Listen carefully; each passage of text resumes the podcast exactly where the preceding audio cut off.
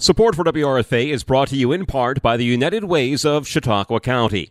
United Way is a nonprofit organization with a mission to mobilize the community to help every person and family improve their lives. Last year, their Volunteer Income Tax Assistance, or VITA program, helped 1,400 households file their taxes for free. This year, the expanded child tax credit is available to Chautauqua County households with children, even if they don't normally file taxes or have a recent income.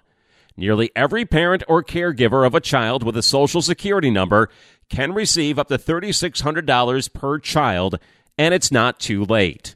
Learn more at getctc.org slash CHQ. It only takes about 15 minutes online to claim the child tax credit and learn about eligibility. The United Ways of Chautauqua County, proud supporters of community radio in Jamestown, New York. To learn more, visit uascc.org or unitedwayncc.org. And again, you're listening to Community Matters. The annual audit of the City of Jamestown's finances was presented to City Council on Monday, August 8th. We bring you that presentation by Drescher and Malecki partner Carl Widmer, along with discussion that took place at the meeting. Hello, everybody. Uh, my name is Carl Widmer from Drescher Malecki, and we serve as the external auditors for the City of Jamestown. Here tonight to present on the results of our audit of the city's fiscal year ended December 31st, 2021. Uh, this is our second year auditing the city. I was here just about a little less than a year ago. We issued a little bit later last year. Um, but most of the audit was conducted during April and May, the testing.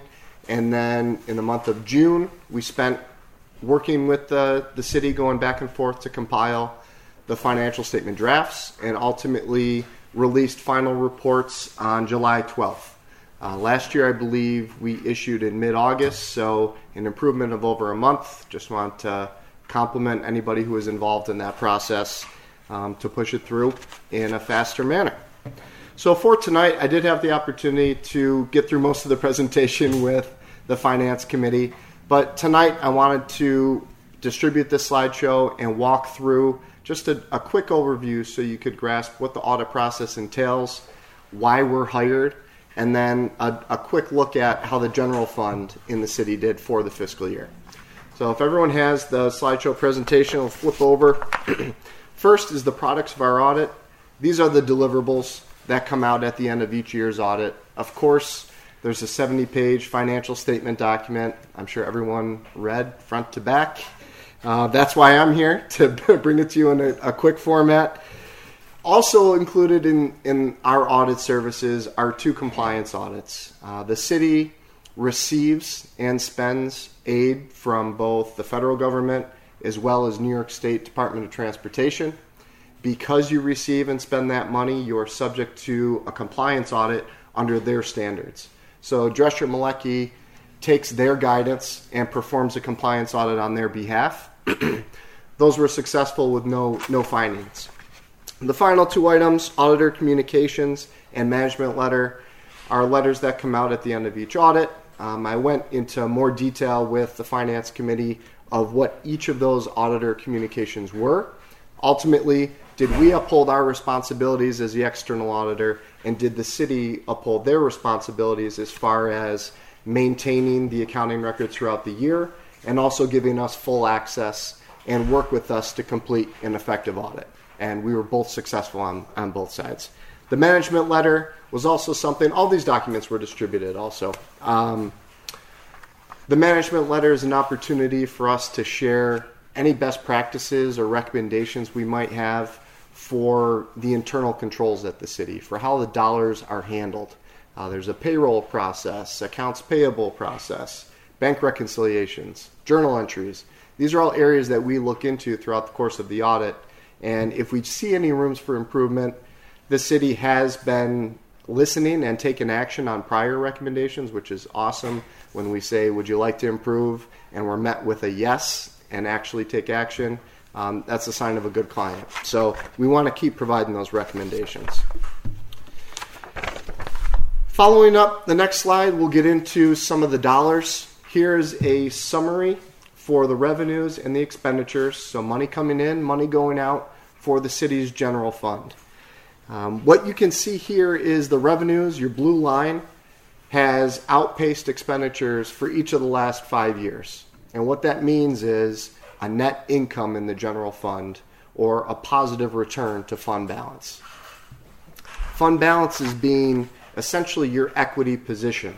Um, if you did well for the year, for instance, in 2021, revenues came in a little over 37 million, expenditures just over 33, and not pictured here are transfers to the capital project fund for the city's local share towards capital improvements. The net income for the general fund was just about $2 million. So on the next slide, you can see where that $2 million went into your fund balance category, into the equity position. What you can see here also is a, a steady incline here, and basically that's just reflecting five years where revenues exceeded expenditures. So you would expect to see the increases here. The different categories of fund balance are those that you'll see when you look into the financial statements. Um, this slide with fund balance is going to correlate directly with page 16 or your balance sheet in the financial statements. But as I reported earlier to the finance committee, if a reader of the financial statements is going to focus on any one number, if they had a quick, you know, five minutes with your financial statements, they're going to key in on what's the unassigned fund balance in the general fund. And on this slide, it's that darker portion of $6,084,000. That is the general fund unassigned fund balance. And on the next slide, we'll put a little perspective on what that number means. The next slide takes that unassigned fund balance number and it compares it to one full year's spending, the total amount spent in a given year.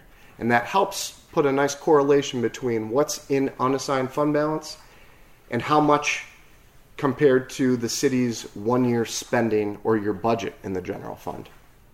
So for the year 2021, that $6 million of unassigned fund balance correlates to 17% of the year's spending.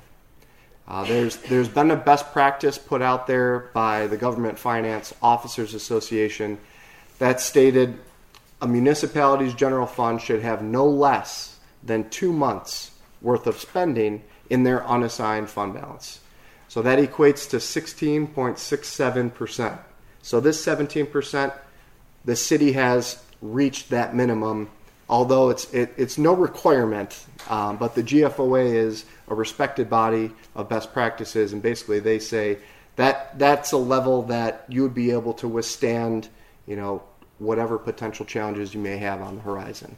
At that point, though, you would also need to consider what other types of fund balance do you have out there to take care of capital improvements, debt service, and other annual needs of the city that may come up. Um, and that's also a national body. Here, of course, we're dealing with weather, you know, extreme challenges uh, that could call on cash flow in a real quick notice. So, implementing a fund balance policy is something that was brought up last year during our, our first year as auditors that's something we're going to work hand in hand with management in in the next year. Um, there's been some turnover at the comptroller position. We want to be here as support, sort of as a sounding board, um, and going forward with implementing new ideas. So to wrap up, just overall observations, it was a, a positive financial result for a year. Um, I don't think you can say that without, in the same breath, explaining 1.2 to almost $2 million of it was unexpected in the form of sales tax receipts, um, you know, above what you would budget. Not something you can predict exactly. Sales tax is a really difficult item to budget for. Uh, but this past year, fiscal year 2021, was very favorable in sales tax receipts. So that was the, the primary reason for the increase. I mentioned before no compliance findings, but on the tail of the turnover at the comptroller position, we did include in our report our findings about certain responsibilities and tasks being performed by one individual without another person involved in the process.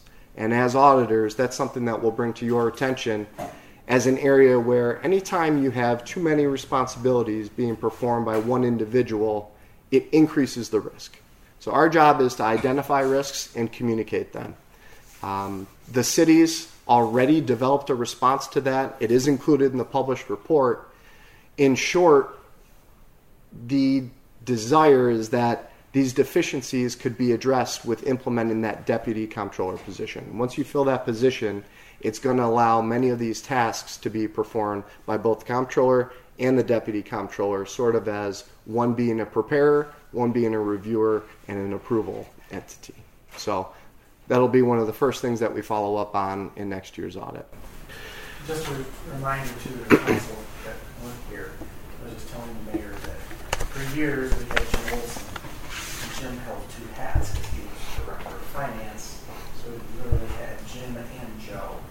Um, it was a different setup. So Joe that was by himself, and Ryan and John. Right. Yep.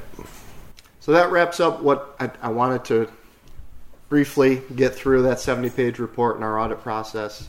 Um, I'm here to, if anybody had any questions, please feel free. Yes. Carl, I do the eight percent uh, per month ratio of the unexpended, the unassigned capital. Is that for every month? You know, It is. because we're at seventeen something, and we're you know you do the math, you're about eight percent a year, a little over eight percent a year a month for that ratio. What happens if that ratio from seventeen goes higher? Are we going to get our hands slapped if that if that ever happens? I mean, I I know I, I can't promise what will happen, but an, an entity that would be looking at this and would care to comment or criticize may be the comptroller's office. Yeah. They're ones who are going to look at fund balance levels, and oftentimes the comment will be too much or too little. Yeah, I haven't seen a perfect level come out of that office. Uh, that's where the discussions and moving forward with a fund balance policy would really help you in that process because it would put in paper what the city's desired level and what, what you feel is comfortable and why that's comfortable. Right now, there's nothing written down to defend whatever that percentage is. Right? So the eight percent is just a recommendation, That the eight percent is twelve months of the year, right? just hundred divided by twelve. So that's that's what it yields. Your seventeen percent is as of December thirty first, twenty twenty one, And it gets you through just about two months. Yep. okay. Thank you. Sure. I think just for, for context, I, I don't know if it's two, I, I think it might be three. Uh, the comptroller for New York State has often said we need at least two to three months of uh, fund balance. So in we order to twenty-five, we should be at twenty-five percent maybe. If we're looking at New York comptroller, we, we need to be a little bit higher, but um, we're, we're close to where we should be. And that something, the analysis of fund balance is big. Once you get into it, it really gets into it. That recommendation is a bare minimum. Right. In addition to that, you would evaluate what are the city of Jamestown's unique challenges that you may face. Yeah. And also, do you have any fund balance reserves or other assignments in place? Currently, the city doesn't. So there are other places that have millions of dollars in restricted fund balance that doesn't even show up on the. And in addition to that, the comptroller would like to see two to three months. So right now, there there would be room to grow. Yeah. Yeah. So we'll take your spare pennies and be out there. And my, my contact information, as well as the manager, Jared Picard, I get to sit here and take credit, but I have a staff who performed a lot of the work out here and worked with a former comptroller. Um, and information's there, so please, you know, I'm presenting tonight, but if anything comes up, feel free to call or email me. I think it's significant too to look at. I mean, you don't have the chart up there, but if you look at fund balance in the last five years, went from one point eight, unassigned, one point eight to six million. And so that's, that's huge. I don't we've never even close to that. Yeah, 5% to 17% in five years. And it's, you know, when I think back, long before anybody in the room was here, it's really hard to remember. And we were, it was tight, we were close every year, and we were, we were taking from the fund balance to, to balance our budget. And, you know, the other issues we have to look at, you know, we're still close to our constitutional tax limit. And so at some point, you know, tax relief our constituents as well. Um, we need to take that into account because we need every penny of that. In some cases, if we have a bad year or two, and that starts to dwindle back again, then we're back to where we were five, ten, fifteen years ago. So, and again, I think the other thing you mentioned was the health insurance. Mhm. save a great deal of money. You know, you set up for that. I think that's helped um, the retirees. Um, so there's a lot of factors and moving parts. It's obviously it's moving in the right direction until it continues to move in that direction. All right. Thank you very much for having me.